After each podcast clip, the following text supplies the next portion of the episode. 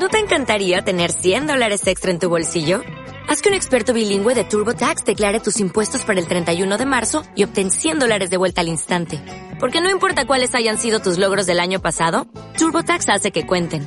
Obtén 100 dólares de vuelta y tus impuestos con 100% de precisión. Solo con Intuit TurboTax. Debes declarar para el 31 de marzo. Crédito solo aplicable al costo de la presentación federal con TurboTax Full Service. Oferta sujeta a cambios o cancelación en cualquier momento.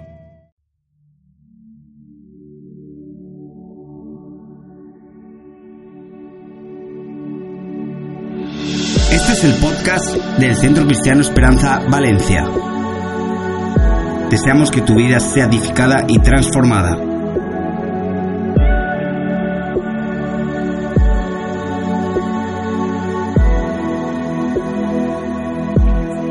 que tiene que ver con cómo vemos la familia, cómo Dios ve la familia y qué es lo que espera de cada uno de nosotros en cuanto a nuestra forma de actuar con nuestras familias. Estábamos eh, leyendo y basamos toda esta serie en este pasaje de Josué capítulo 24, versículo 15, que dice así, déjame ponerte en contexto primero, Josué se encuentra en un momento donde eh, Moisés, que era su mentor, su líder, había sacado al pueblo de Israel de Egipto y estaban a punto de entrar a esa tierra prometida, a esa tierra que era espectacular, que era increíble, y, eh, y- pero Moisés ya había muerto, Moisés ya no estaba, Josué había visto todos los milagros que Dios había hecho con él, entonces Josué queda con esa tremenda responsabilidad de introducir al pueblo de Israel a esta nueva tierra. Y en ese momento donde Josué ve ciertas cosas de las cuales eh, el pueblo de Israel no está haciendo quizás de la manera correcta, se para enfrente de ellos y les, les dice esto, dice, pero si os parece mal servir al Señor, elegid vosotros mismos a quienes vais a servir, a los dioses que sirvieron vuestros antepasados al otro lado del río Éufrates o a los dioses de los amorreos en cuya tierra ahora habitáis. Por mi parte, mi familia y yo serviremos al Señor. Miren, Josué le estaba diciendo a todo el pueblo de Israel, al cual estaba guiando a la tierra prometida, este pueblo que había visto las maravillas y los milagros de Dios una y otra vez, pero que a veces les costaba creer como te cuesta creer a ti, como me cuesta creer a mí. No sé si a ti te ha pasado. A veces ves cosas en tu vida que son milagrosas y cuando pasa el tiempo viene otra situación en la que te vuelve a, costar, eh, te cuesta nuevamente creer que Dios puede hacer algo en ese lugar o que Dios puede hacer algo en esa situación. No sé si a ti te ha pasado. A mí me ha pasado muchas veces donde ves a Dios obrar en algo en tu familia, en tu vida, pero cuando viene otro momento difícil, como que vuelve a decir, ¿podrá hacer algo Dios aquí? ¿Te ha pasado eso alguna vez? Qué bueno, entonces estás conmigo, somos normales, ¿ok? Ahora, Josué se encuentra en ese momento y termina diciendo, yo no sé lo que vosotros vais a hacer. Era una mezcla entre argentino y español. Yo no sé lo que vosotros vais a hacer, pero yo tengo algo claro, que mi familia y yo, viendo todo lo que hemos visto, hemos decidido seguir a Dios, hemos decidido servirle a Él. Y servirle eh, eh, implica eh, que nosotros tomamos una decisión de dejar ciertas cosas en nuestra vida, a tomar otras cosas en nuestra vida que son importantes para vivir de acuerdo a lo que Él quiere para nosotros. Y si tú no pudiste estar los domingos anteriores, déjame repasar de manera muy rápida las dos cosas que estuvimos hablando el primer y el segundo domingo. El primer domingo vimos acerca eh, eh, algo sumamente importante en nuestra vida, hablando de mi casa y yo, y dijimos que en mi casa y yo vivimos anclado a los principios de Dios. Como hijos de Dios, como seguidores de Jesús, nuestra ancla, y ya explicamos en su momento lo que era esa ancla, es a que me aferro en momentos de dificultad, en momentos complicados de mi vida, en momentos donde la sociedad va cambiando y va variando muchísimo. Mi ancla tienen que ser los principios de Dios. Eso, no me tiene que- eso me permite que no me mueva del lugar donde yo estoy. ¿Qué es lo que dice Dios en cuanto a la familia? ¿Qué es lo que dice Dios en cuanto al matrimonio? ¿Qué es lo que dice Dios en cuanto a cómo honrar y valorar a mis padres o respetar a mis hijos? ¿Qué es lo que dice Dios en cuanto a potenciar a aquellas personas que están bajo nuestra autoridad? ¿Qué es lo que dice Dios en cuanto a eh, el noviazgo, en cuanto a todas las áreas de mi vida? Mi ancla no es las corrientes del mundo que un día van, vienen. Me encantan porque... Mira que hay una palabra típica que se llama trending topic, ¿ok? Que es aquello que es tendencia. Y hay cosas que hoy son tendencia, pero que mañana no son tendencia. Hay cosas que hoy son, que tú las ves que son tendencia en las redes sociales, ves un video que de pronto se hizo tendencia y todo el mundo lo está viendo y en cosas de segundo tienen millones de views, pero de aquí a dos semanas todos se olvidaron de eso. Te voy a poner un ejemplo, ¿te acuerdas el famoso baile de el Ganga Style? ¿Sí? Fíjate si no fue tendencia que de la noche a la mañana ese tipo coreano pasó a ganar millones por la cantidad de views que tú, que tú y yo quizás en algún momento vimos también en YouTube porque nos encantaba ver lo ridículo que era el bailecito de ese, el baile del caballo, como le quisiera llamar, ¿no? Algo se vuelve tendencia, pero hoy tú y yo ya ni nos acordamos del Ganga Style, porque hay otras cosas que son tendencia. Cuando nosotros vivimos de acuerdo a las tendencias y nos olvidamos de los principios, hay cosas que a lo largo de nuestra vida terminan rompiendo nuestra vida porque no las basamos en un fundamento claro como la palabra de Dios, sino de acuerdo a lo que aquello que hoy es tendencia para nosotros. Y nuestra ancla principal como hijo de Dios, como la, la fe que profesamos tener en Jesús, el profesar la fe en Dios no es simplemente decir yo creo en Él, significa yo vivo de acuerdo a esa fe. Yo vivo de acuerdo a esa fe. Miren, lo más difícil no es vivir de acuerdo a una creencia, es morir por ella. Decir que tú crees o que yo creo en algo no es difícil. E intentar, ahora, lo difícil es morir por esa causa. Cualquiera puede decir, no, yo estoy de acuerdo con esto, con aquello, pero cuando te toca morir por ello, ¿estarías dispuesto a morir por ello? Nuestros principios son nuestra ancla y como familia debemos estar anclados en Dios.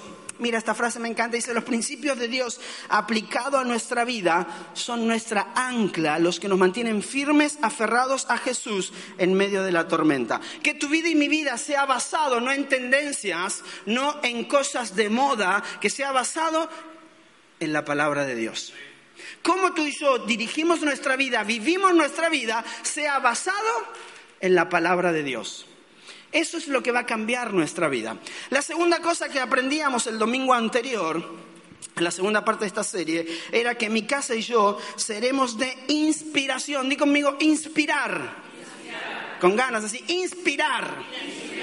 Inspirar no tiene nada que ver con motivar. Motivar es querer sacar algo de ti o querer hacerte hacer algo que yo creo que es bueno para ti, pero que tú no crees que es bueno para ti, pero yo quiero motivarte para que lo hagas. No sé si me estoy explicando.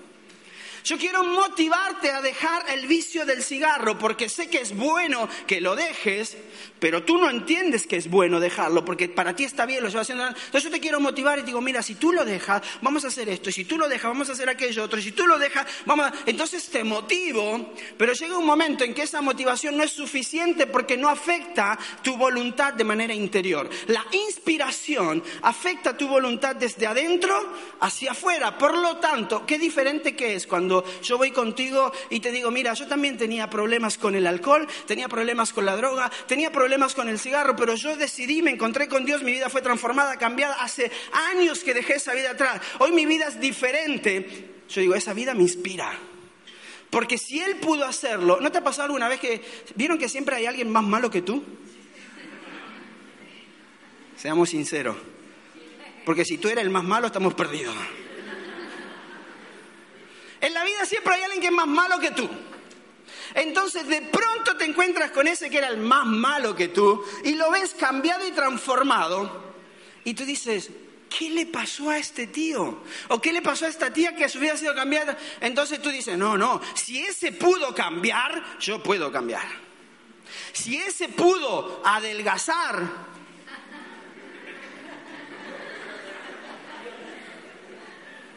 Si tú miras la foto de Caramuti, cinco años atrás, Caramuti, en su Facebook, cuando se sube acá arriba, ese tío me inspira, porque si ese tío pudo tocando la guitarra así como toca y bajó de peso,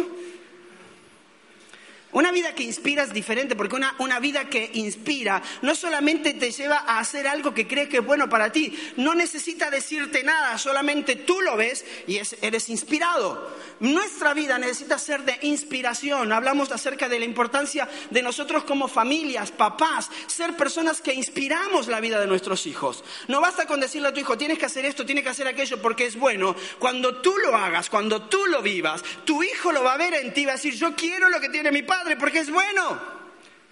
No necesitas decirle, busca a Dios, encuéntrate con Él, porque te ve a ti, ve la relación que tú tienes con Dios, ve cómo tu confianza, tu esperanza está puesta en Él en medio de cualquier circunstancia y dices, yo quiero lo que tiene mi Padre porque lo veo. Ahora, cuando tú le dices a tu ve a orar porque te toca orar, y tu hijo pero si tú no oras nunca, ¿verdad?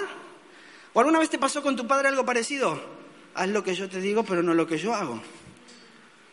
Alguna vez tú y yo hicimos algo parecido.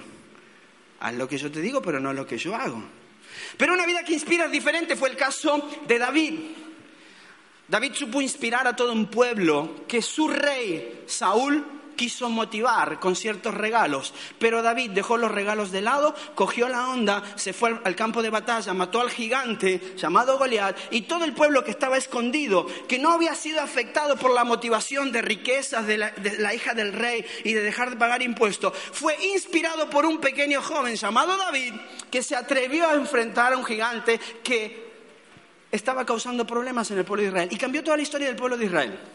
Entonces, la segunda cosa como familias, aparte de la primera, que es que nuestros principios, nuestra vida esté anclado a los principios y los valores de Dios. La segunda es que seamos familias de inspiración. La inspiración cambia la vida de personas. La motivación puede hacerte realizar algo por un momento.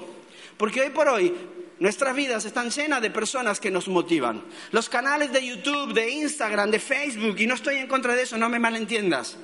Pero tú y yo todos los días recibimos cosas que nos motivan. La pregunta es, ¿cuántas de esas cambian nuestra vida? Pero cuando tú ves una vida cambiada y transformada, esa vida no necesita decirte una sola palabra. Lo único que necesitas tú es ver y decir, si ese pudo, porque es más macarra que lo que era yo, yo voy a poder.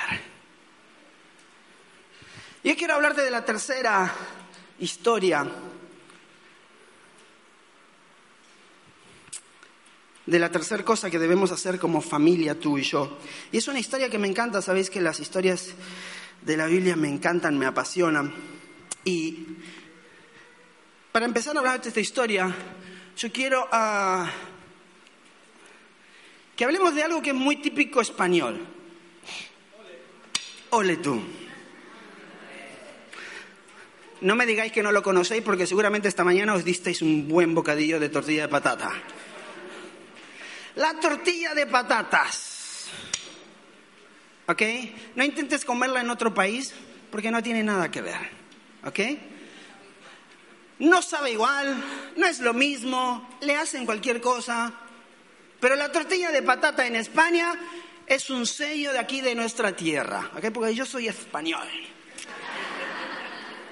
Por lo menos eso es mi pasaporte. Después mi acento dirá otra cosa. Pero bueno, la tortilla de patata, yo no sé si a ti te ha pasado eh, como a mí, eh, yo no sé si tú alguna vez llegaste a pensar que la tortilla de patata llegaría a ser algo tan importante y tan relevante que le daría la vuelta al mundo con una canción donde cientos de famosos cientos de famosos de diferentes partes del mundo, desde Hugh Jackman, desde allí, desde Australia, eh, desde Antonio Banderas, que es aquí español, desde cantantes como los Backstreet Boys, fueran parte de una canción que se convirtió en un hit llamado Dale vuelta a la tortilla.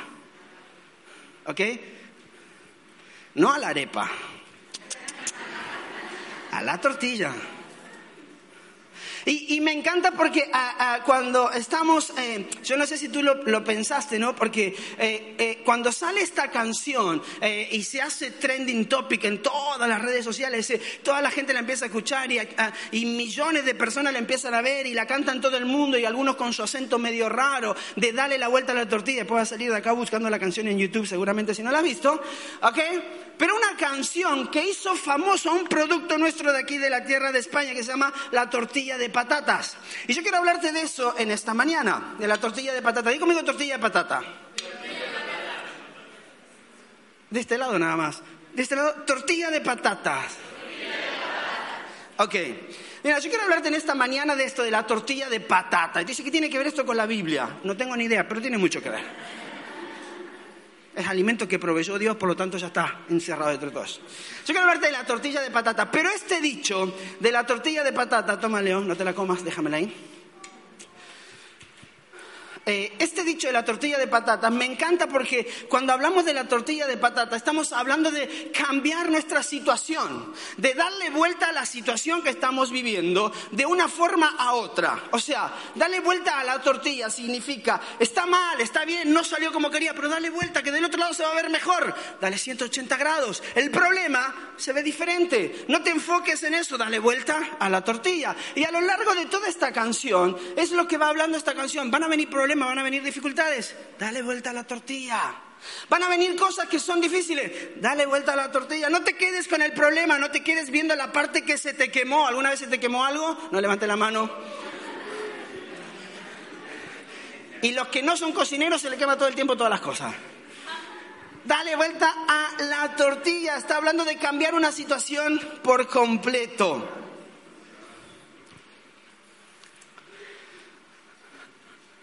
¿Y qué tiene que ver esto con la familia? Y acaba lo que te quiero hablar acerca de, darle vuelta a la tortilla y ese es el mensaje de, de esta mañana. Mira, todas las familias Todas las familias, no importa de dónde tú vengas, del país de donde vengas, la nación de donde vengas, el color de piel que tengas, el idioma que hables o cómo lo hables, todas las familias tenemos problemas. Todas. No hay una familia que sea perfecta. ¿Verdad que sí? Todas las familias tenemos problemas, porque si tú y yo hacemos algo, cogemos personas imperfectas, que es lo que, lo que hace a nuestra familia, porque ninguno de los que estamos aquí somos perfectos, todos somos imperfectos, y si tú juntas un montón de gente imperfecta y los metes en una relación tan cercana, va a haber problemas. ¿Y sabes por qué hay problemas? Porque dice la Biblia, hierro con hierro se sacan filo. ¿Tú tienes personas en tu casa que te sacan filo? Menos mal que yo tengo uno solo, pero bien pulido que estoy.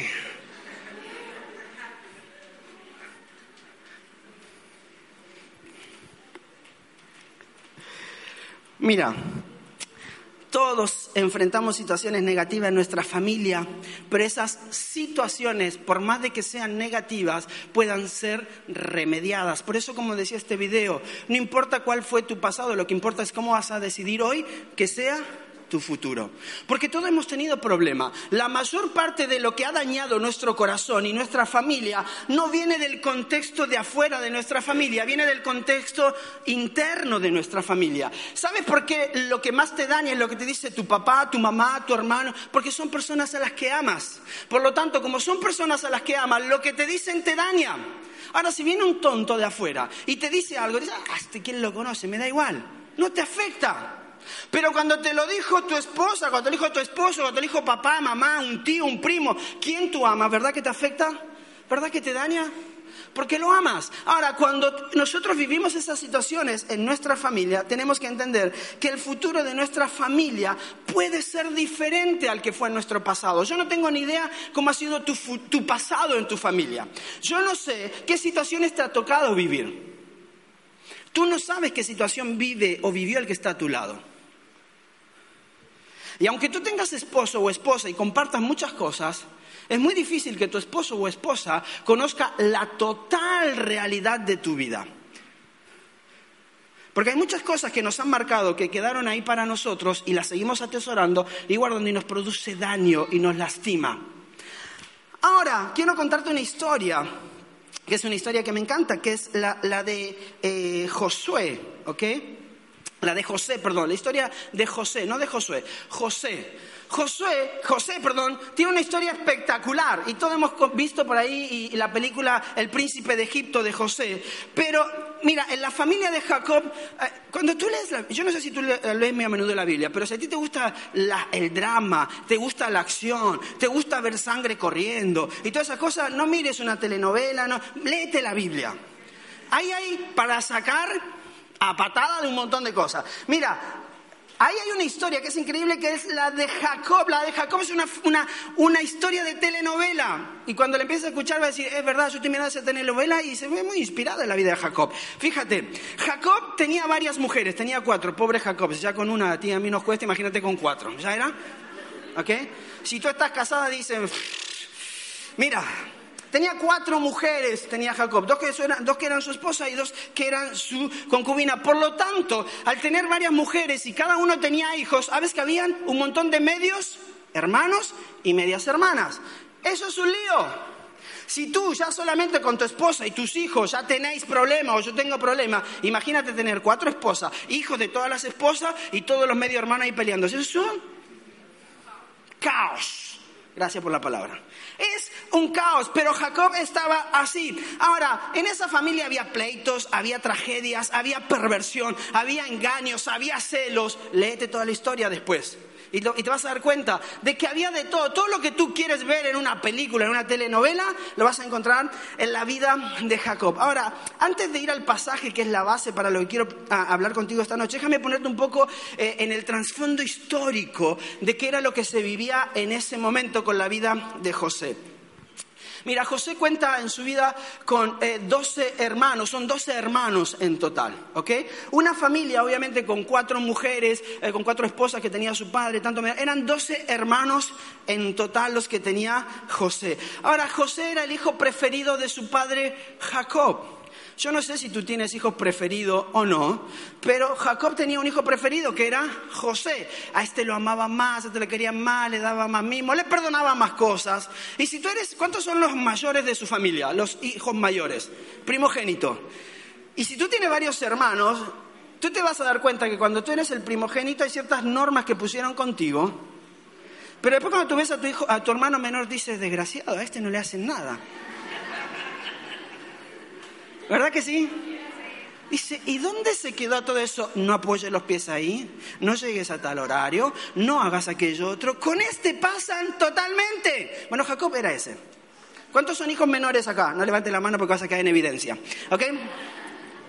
Dice, la mamá, mira, una cosa la mamá de José, la mamá de José, ¿ok? Que era Raquel, muere cuando va a dar a luz el, hermano menor de José. José tenía un hermano llamaba Benjamín. Cuando va a dar a luz a Benjamín, su madre muere en el parto. Por lo tanto, José crece en un hogar donde no tiene mamá, pero hay muchas mamás.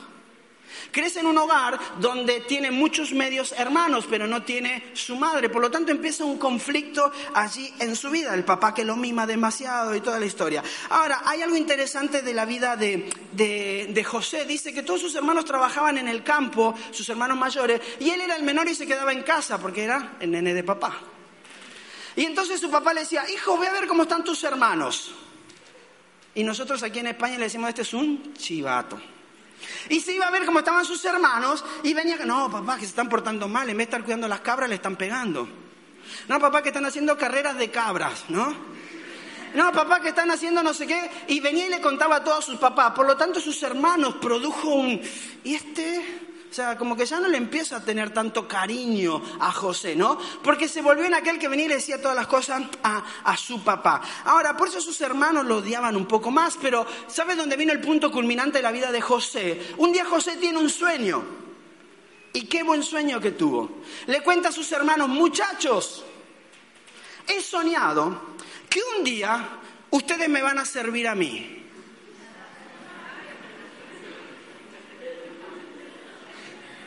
Si tú fueras el hermano mayor de José, te dice, anda ya, ¿no?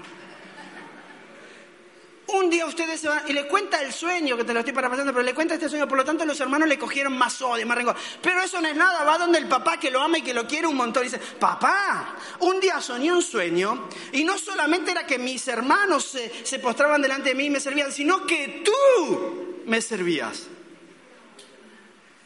Y el papá le dice, tú estás flipando demasiado.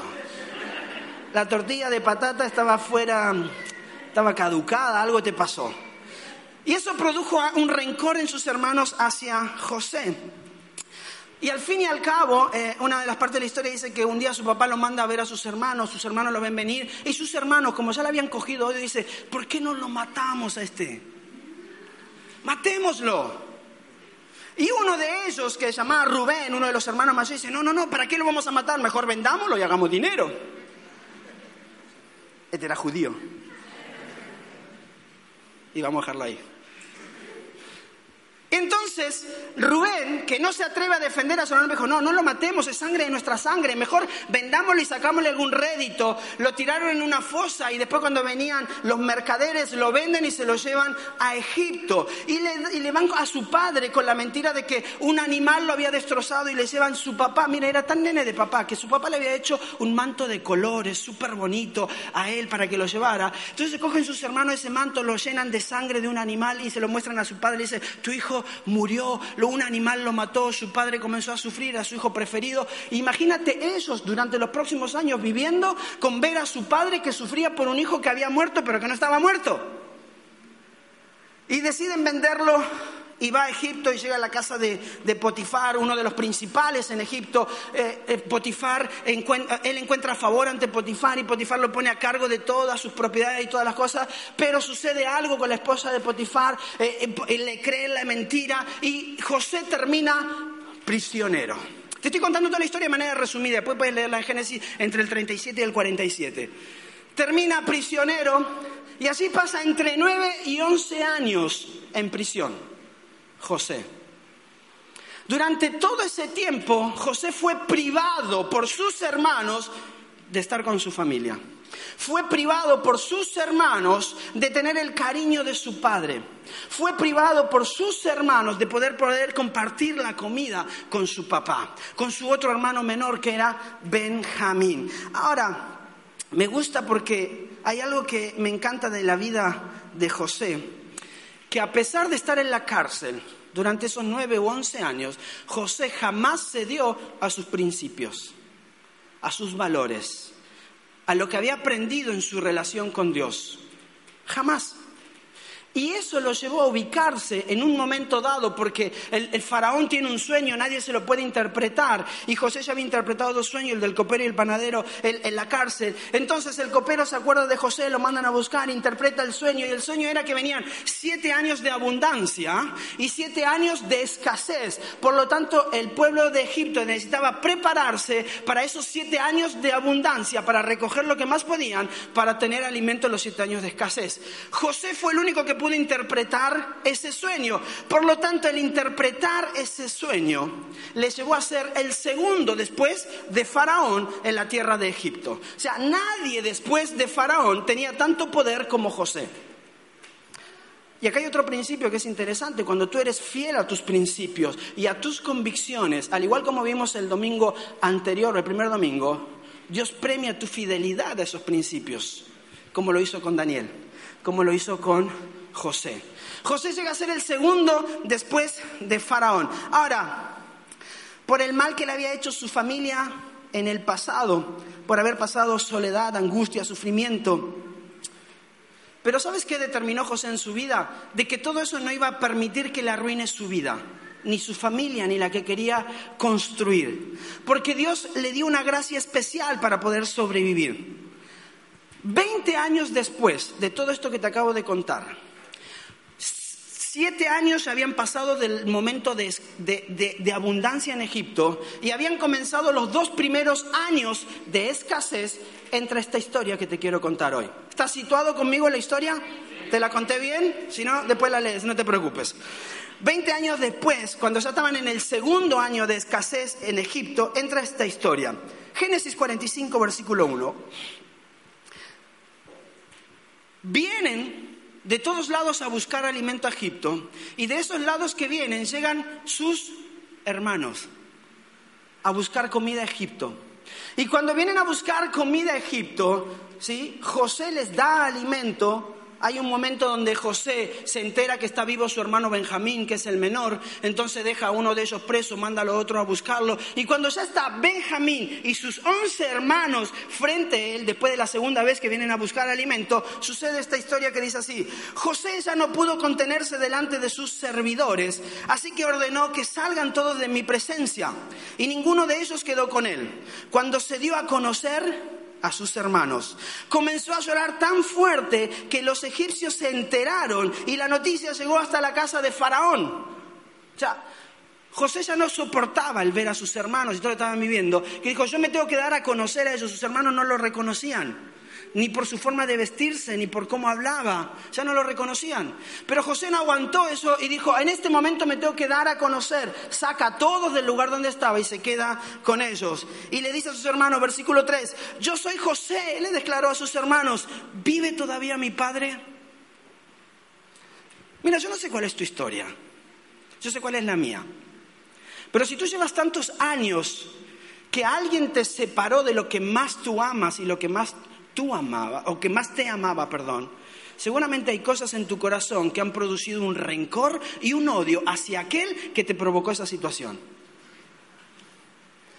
José había pasado más de 20 años sin ver a su padre, sin disfrutar de su cariño, de su, de su amor, de su, sin poder abrazar a su hermano menor Benjamín. Más de 20 años. Pero cuando llega este momento y se revela a ella y dice, muchachos, yo soy José. Y la primera pregunta que le dice, ¿vive todavía mi padre? Pero ellos estaban tan pasmados que no atinaban a contestar. Yo me imagino que tú y yo estaríamos igual. De pronto estás en Egipto y tu hermano, al que tú vendiste, al que diste por muerto, te está diciendo yo soy tu hermano, tú estás ahí pasmado diciendo acá nos matan. ¿Verdad que sí? Porque seguramente es lo que tú y yo hubiéramos hecho con el rencor y el odio que hubiéramos guardado en nuestro corazón. No atinaban a contestar. Dice, pero ellos estaban tan pasmados que no atinaban a contestar. No obstante, José insistió, acérquense. Cuando ellos se acercaron, él añadió, yo soy José, el hermano de ustedes. ¿A quién vendieron a Egipto, desgraciados? Yo soy vuestro hermano. ¿Me recordáis ahora? Soy yo, José. El desgraciado, eso no ha añadido, pero seguramente lo pensó. Pero ahora, por favor, no se aflijan más ni se reprochen el haberme vendido, pues en realidad fue Dios quien me mandó delante de ustedes para salvar vidas. ¡Wow! ¡Qué perspectiva diferente, ¿verdad? Desde hace dos años la región está sufriendo de hambre y todavía faltan cinco años más en que no habrá ni siembra ni cosecha. Por eso Dios me envió delante de ustedes para salvarle la vida de manera extraordinaria y de este modo asegurarles descendencia sobre la tierra. Fue Dios quien me envió aquí, no ustedes. Él me ha puesto como asesor del faraón y administrador de su casa y como gobernador de todo Egipto, versículo 15. Luego José, bañado en lágrimas, besó a todos sus hermanos. Solo entonces se animaron ellos a hablarle.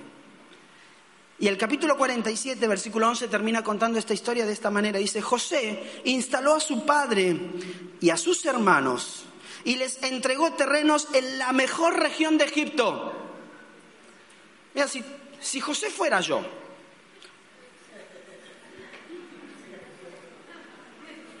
No, lo voy a poner diferente. Si José fuera tú, tú y yo diríamos lo mismo. Ah, me hiciste mal, desgraciado. Ahora estás a mis pies. Yo te voy a hacer pagar. Menos mal que Dios nos encontró en el camino José dice, les entregó terrenos en la mejor región de Egipto, es decir, en el distrito de Ramsés, tal como lo había ordenado el faraón. Y quiero hablarte cuatro cosas de manera muy rápida de las enseñanzas de la vida de José para nuestra vida. Cuatro cosas que en nuestra familia van a determinar si tú y yo le damos la vuelta a la tortilla o no. Porque de eso se trata, darle vuelta a la tortilla. ¿Qué cosas, cómo José escribió una historia diferente para su vida y su familia? Cuatro lecciones y acciones que aprendemos de su vida. La número uno, José no tomó acciones, ¿sí? no tomó ofensa personal contra su familia. La primera cosa que hizo que, José le diera vuelta a la tortilla para tener una familia diferente, y después puede leer toda la historia de, José y todo lo que pasó, fue de que no tomó como ofensa lo que le habían hecho. O sea, José le dio la vuelta a la tortilla diciendo, tú y si, fíjate, el versículo 5 dice, pero ahora por favor no os aflijáis, más ni se reprochéis, el, el hambre ha venido, pues en realidad fue Dios quien me mandó delante de ustedes para... José le está diciendo, mira, le voy a dar la vuelta a la tortilla. No fueron ustedes que me vendieron, fue Dios que me mandó para salvarle la vida 20 años después. ¿Sabe cómo se llama eso? No guardar ofensas. ¿Cuántas veces a ti y a mí nos hacen algo y lo primero que hacemos es guardar rencor en nuestra... Ay, desgraciado, cuando lo veo, ¿no te pasa? Cuando lo ves te, te pasa todo por dentro como si estuvieran haciendo así porque te hizo algo, no te saludó. Te eliminó del grupito del WhatsApp. No te puso un like en Instagram. Te vio en la calle y te dio vuelta la cara, entonces eso produjo ofensa. O quizás fue más terrible fuiste abusado de pequeño. Tu padre te maltrató, tu padre era un, borracho, un alcohólico. Tuviste una familia disfuncional, echan la culpa a la separación de tu padre por la realidad que vives. Yo no sé cuál es tu realidad. Yo sé cuál fue la mía.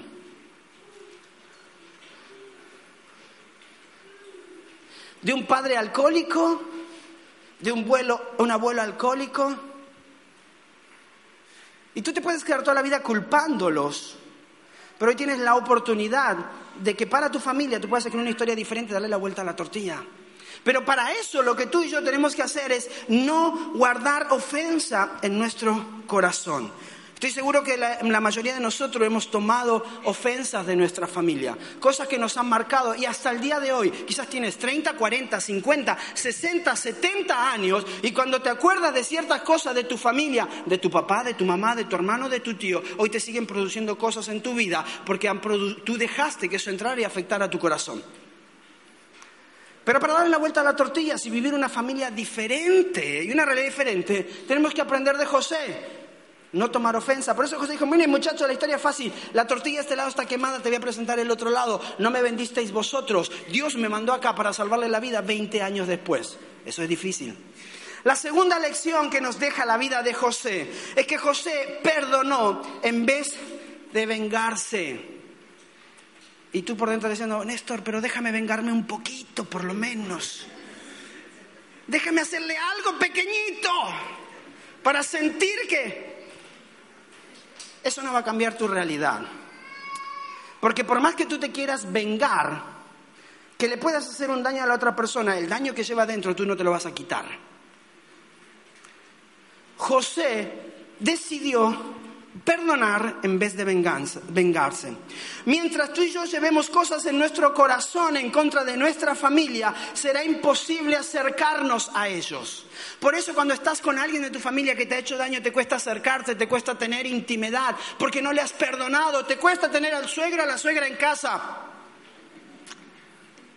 Te cuesta tener a papá o a mamá o al hermano o a la tía o al primo en casa. ¿Por qué? Porque te hicieron algo, no has perdonado y te cuesta tener intimidad.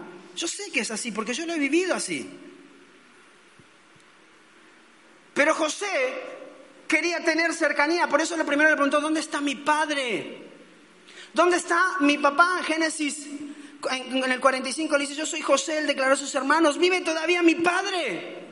Vive todavía mi papá, quiero tener cercanía con él, quiero tener relación con él, quiero acercarme a ustedes de nuevo. Por eso José los pudo abrazar nuevamente, porque no había guardado ofensa en su corazón, porque había decidido perdonarlos.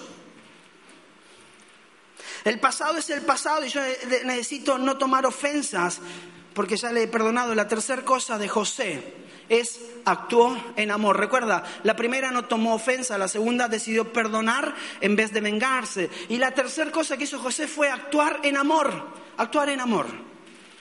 ¿Y cómo, cómo vemos que José actuó en amor? Fíjate en el capítulo 45, versículo 17 dice así, luego José bañado en lágrimas besó a todos sus hermanos, solo entonces se animaron a hablarles y termina el capítulo 47. José instaló a su padre y a sus hermanos y les entregó terrenos en la mejor región de Egipto. Tú no haces eso por alguien al que odias. Tú no le das lo mejor de ti a alguien con quien tienes rencor. Tú no le das tu mejor tiempo, lo mejor que tú tienes a alguien que tú odias. Tú se lo das a aquel que amas. Y José perdonó decidió no vengarse, pero decidió actuar en amor. Dijo, te voy a dar lo mejor que yo tengo, va a ser para ti, para ti, para ti. Tú que me vendiste, que me hiciste todo el mal que me hiciste, tú vas a tener lo mejor, porque no fue por tu causa, fue que Dios te utilizó a ti para darme a mí la oportunidad que 20 años después yo pueda salvar tu vida. Qué perspectiva diferente, eso se llama darle vuelta a la tortilla. Eso se llama darle vuelta a tu familia. Eso se llama escribir una historia diferente para tu familia. Porque darle la vuelta a la tortilla se trata de qué historia diferente vas a escribir para tu familia. Y la cuarta cosa que nos enseña la vida de José. José dio la oportunidad a los miembros de su familia para que pudieran cambiar. ¿Me ayudas, Ángel, un momento? Y si me puedes ir poniendo Karina todo acá arriba. José le dio la oportunidad a toda su familia para cambiar. No, no lo quites esto todavía. Mira, en un año pasan muchas cosas. En cinco años pasan muchas cosas. En 20 años cambian muchas cosas. Y yo te voy a hacer una pregunta. ¿Hay cosas que tú hiciste en tu pasado de las cuales ¿Estás arrepentido? No levantes la mano y tienes que contestar, solamente es para ti. Hay cosas de las cuales tú hiciste en tu pasado y cinco años después, diez años después o veinte años después estás arrepentido. Yo sí. Porque en cinco años cambian muchas cosas en nuestra vida. En diez años te das cuenta que hay cosas que hiciste mal basado en las emociones y no basado en los principios de Dios. Basados en el enojo del momento. Pero me encanta porque José, aparte de ver toda esta perspectiva diferente, darle la vuelta a la tortilla y escribir una historia diferente para su familia, José dijo, no solamente quiero ser yo el que escriba una historia diferente, yo le quiero dar la oportunidad a mis hermanos a que también escriban una historia diferente. Porque me imagino que durante 20 años su hermano Rubén se habría lamentado de no haber tenido la valentía decirle a sus hermanos, no esperen, es nuestro hermano, ni lo vamos a matar, ni lo vamos a vender. Y me da igual si se enojan conmigo o no. Y durante 20 años Rubén sufriendo por dentro por lo que había hecho. Y José quería que él viviera esa libertad que él tenía. Y le da la oportunidad de cambiar. Por eso, en el capítulo 44 Versículo 33. Antes que José se revele a sus hermanos, José pregunta por su papá y por su hermano menor Benjamín. Y José le dice, yo quiero ver a mi hermano menor. O sea, yo quiero ver a su hermano menor, todavía no se había revelado. Quiero que lo traigan delante de mí. Y su hermano dice, no, no lo podemos traer porque si lo traemos y papá llega a perder a su hijo menor, se moriría porque ya perdió a uno.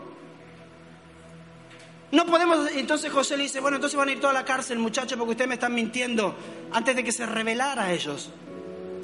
Y en ese momento su hermano Rubén, su hermano Rubén, que no había tenido la valentía anteriormente de salir al frente, sale enfrente y le dice esto a José, que en ese momento todavía no sabía que era José, dice, por eso permítame usted que yo me quede como esclavo suyo en lugar de mi hermano menor y que él regrese con sus hermanos y vayan a aquel lugar y traigan a, nuestro Padre para estar con usted aquí enfrente. Rubén en 20 años había cambiado demasiado. Ese Rubén que no tuvo la valentía para defender a su hermano, hoy tenía la valentía para defender a Benjamín, que era el que se tenía que quedar allí preso, para ir a buscar a su padre y traerlo a ese lugar. Mira, muchas cosas cambian en 5, en 10 y en 20 años. Pero ¿sabes qué lo interesante? Que cuando Dios hace algo en ti, Dios te da la oportunidad que tú también puedas provocar ese cambio en la vida de otras personas. Dios no solamente quiere que tú seas sano y que escribas una historia diferente para tu familia y que le des la vuelta a la tortilla a tu familia. Él quiere que lo que tú haces afecte la vida de tu familia para que ellos puedan escribir una historia diferente para su familia. Yo no sé cuál es la historia de tu pasado en tu familia. Lo que sí te puedo decir es que tú le puedes dar la vuelta a tu familia y para tu futuro puedes escribir una historia diferente. Dejar de culpar a aquellos que sí, que quizás lo hicieron, que tuvieron sus razones y que tú no tenías nada que ver, pero mientras mientras tú sigas atesorando rencor en ese lugar, el único que muere por dentro eres tú y no esos. José le dio la oportunidad, José reconoció que si no hubiera sido por la gracia de Dios sobre su vida, él no hubiera estado en ese lugar. Leo. Mira, Dice Proverbios 17, 22, el corazón alegre constituye buen remedio, mas el espíritu triste seca los huesos. ¿Sabes cuánto de nosotros por dentro nos estamos secando? Porque hemos vivido una historia de nuestra familia y no hemos sido capaces de perdonar, de soltar y de dar la oportunidad a esa familia que cambia. Porque hemos atesorado en nuestro corazón rencor. Y mientras tú y yo, mira, el único que se afecta más cuando atesora rencor, ¿sabes quién es? Tú. Porque el que te hizo mal pasa por el lado tuyo y ni se acuerda. Pero mientras tú estás callado, tus huesos se envejecen Mira, terminé de ver este fin de semana un documental de una película, de una película, de una serie de Netflix que es una historia real, se llama Los cinco exonerados del parque, del parque Central de Nueva York en Estados Unidos en 1989. Cuatro jóvenes, cinco jóvenes eh, negros que fueron llevados a la cárcel, culpados y vivieron en la cárcel entre 6 y 12 años sin ser culpables de lo que vivieron. Porque ni siquiera habían hecho lo que dijeron que, habían hecho, que era violar a una chica en ese lugar. Pero había que meter a alguien en la cárcel y lo metieron a ellos. 14 años, 16 años, 17 años, cinco jóvenes. Y cuando veía la, entrevista este fin de semana, después ver los cuatro capítulos, mientras estaba Oprah ahí haciéndole la entrevista, uno de ellos que es uno de los que más tocó mi corazón. 89 al 2009, ¿cuántos años, al 2019, ¿cuántos años han pasado? ¿Cuánto? 30 años después, ese hombre con familia, cuatro hijas, roto en la entrevista, diciendo yo no puedo perdonar a mi papá. Yo no puedo perdonar a esa mujer que un día me metió a la cárcel. Dice, estoy roto por dentro. Mi vida nadie la puede reconstruir. 30 años después. Y que tiene su razón para estar enfadado y enojado. Y no estoy hablando de que el perdonar no significa no hacer justicia, no estoy hablando de eso. No significa ser un tonto que te pasen por encima, no estoy hablando de eso. Estoy hablando que el perdón es una decisión que te libera a ti, te saca de la cárcel. Y mientras tanto, algunos de sus compañeros, 30 años después, hoy, habían decidido perdonar y vivir una causa diferente. Este hombre, todo grandote porque se metió a hacer pesas y hacer todo, para, para tener su mente entretenida. En esa entrevista, llorando desconsoladamente. Porque 30 años atrás, alguien hizo algo que marcó su vida como marcó la tuya y como marcó la mía.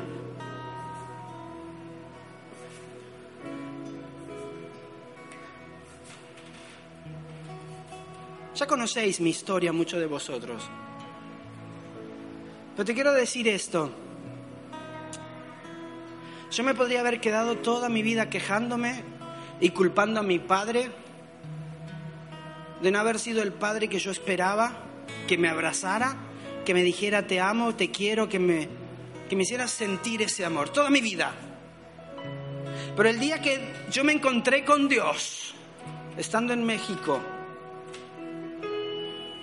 y yo sentí su amor y sentí su perdón hacia mi papá, ese día yo cogí el teléfono y dije, yo le quiero dar a mi papá la oportunidad que él nunca tuvo de perdonar a su padre. Porque 50 años después mi papá seguía odiando a su padre por lo que le había hecho.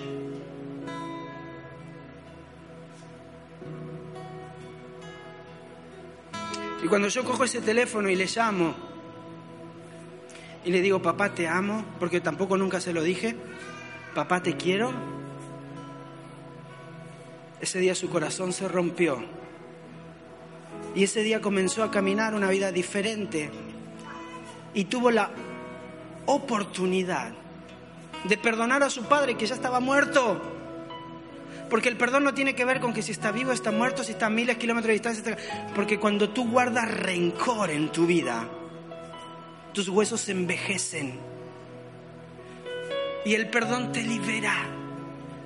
Mira, yo no sé cuál es la realidad de tu familia. Lo que yo sé es que Dios desea que nuestras familias sean familias exitosas, de paz, de perdón y de alegría. Y está buscando a alguien que esté dispuesto a cambiar esa historia. Yo no sé si tú eres esa persona. Yo creo que sí.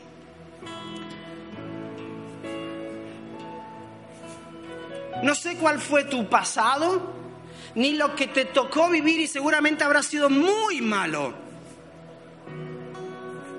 No sé qué cosas te marcaron que seguramente durante los siguientes años de tu vida te han llevado a que tus huesos envejezcan y estés triste por dentro aunque pongas tu mejor face.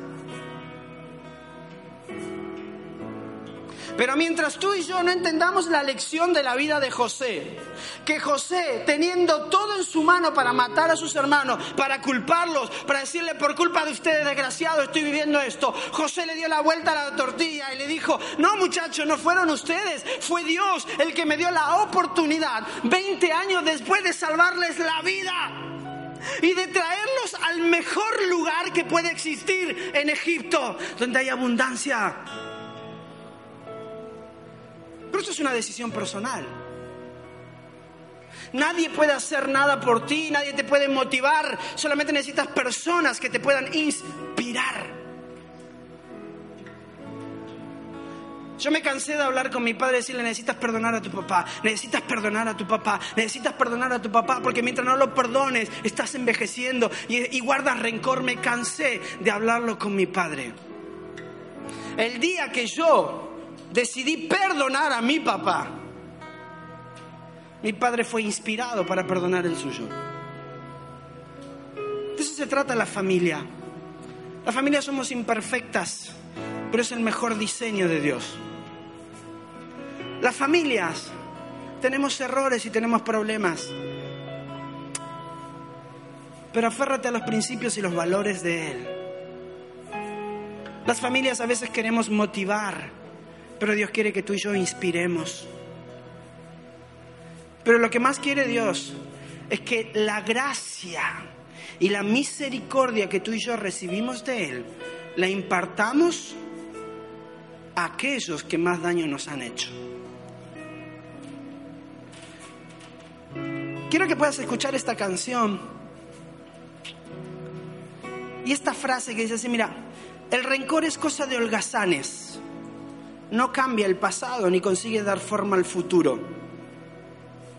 Es un desperdicio y no tenemos tiempo que desperdiciar.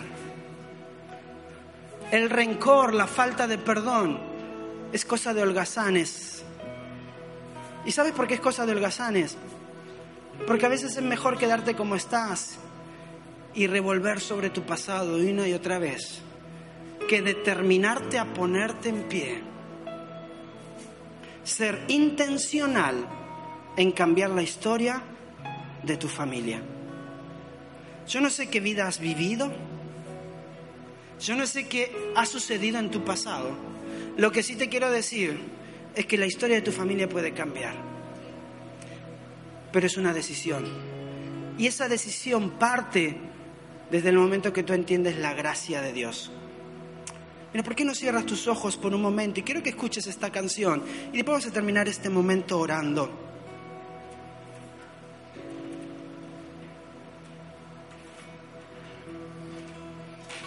Deja que Dios te hable.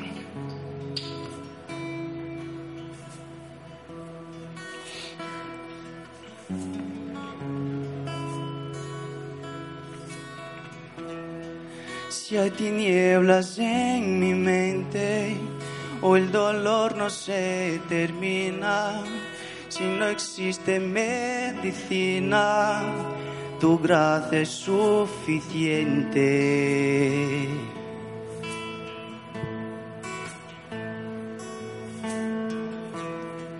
Si mi fe está agotada por pedir como mendigo, si mi corazón herido no puede decir nada, nada,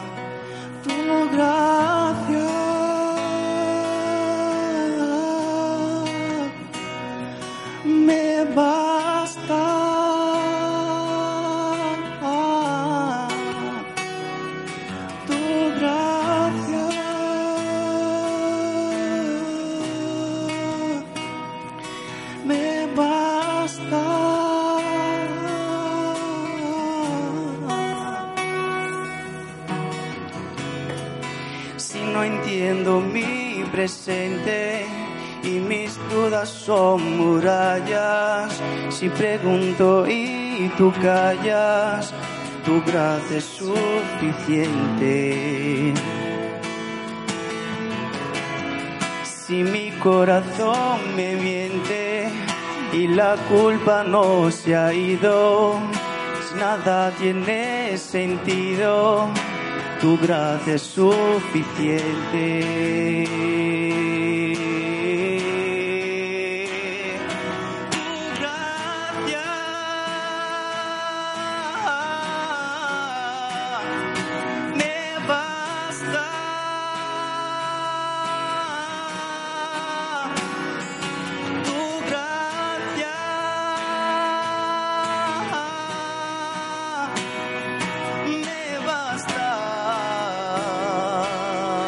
Cuando tú y yo entendemos que la gracia de Dios es todo lo que necesitamos, porque tú y yo somos imperfectos y no somos buenos, porque tú y yo también hemos dañado la vida de otras personas, aunque creamos de que muchos nos han dañado a nosotros. Hemos utilizado mal nuestras palabras y mal nuestras actitudes para dañar a aquellos que más amamos. A veces sin pensarlo, sin quererlo, pero lo hemos hecho. Hemos hecho cosas de las cuales hoy quizás nos arrepentimos que no deberíamos haber hecho, pero hoy Dios te está dando la oportunidad. Es llama gracia, algo que no te mereces, pero que Él te quiere regalar. Para que tú y yo escribamos una historia diferente para nuestras familias. Pero para escribir una historia diferente, antes de darle la oportunidad a otros que su vida sea cambiada, tú y yo primero debemos perdonar. Primero debemos quitar todo el rencor que tenemos adentro, toda la amargura, todo el odio, soltar para que podamos vivir en libertad, para luego ser de inspiración a la vida de aquellas personas donde te ven y dicen, ¿cómo puedes tener hoy la relación con tu padre que tiene después de lo que te hizo? Gracia de Dios, amor de Dios. ¿Cómo puedes hoy tener la relación con tu hijo después de todo lo que te hizo? Gracia de Dios y amor de Dios. ¿Cómo puedes tener la relación que tienes con tu cónyuge después de todo lo que te hizo? Gracia y amor de Dios. Y yo te quiero hacer un desafío porque toda palabra de Dios requiere de ti, de mí, un paso de acción hacia esa palabra. Yo te voy a pedir que te pongas de pie donde estás.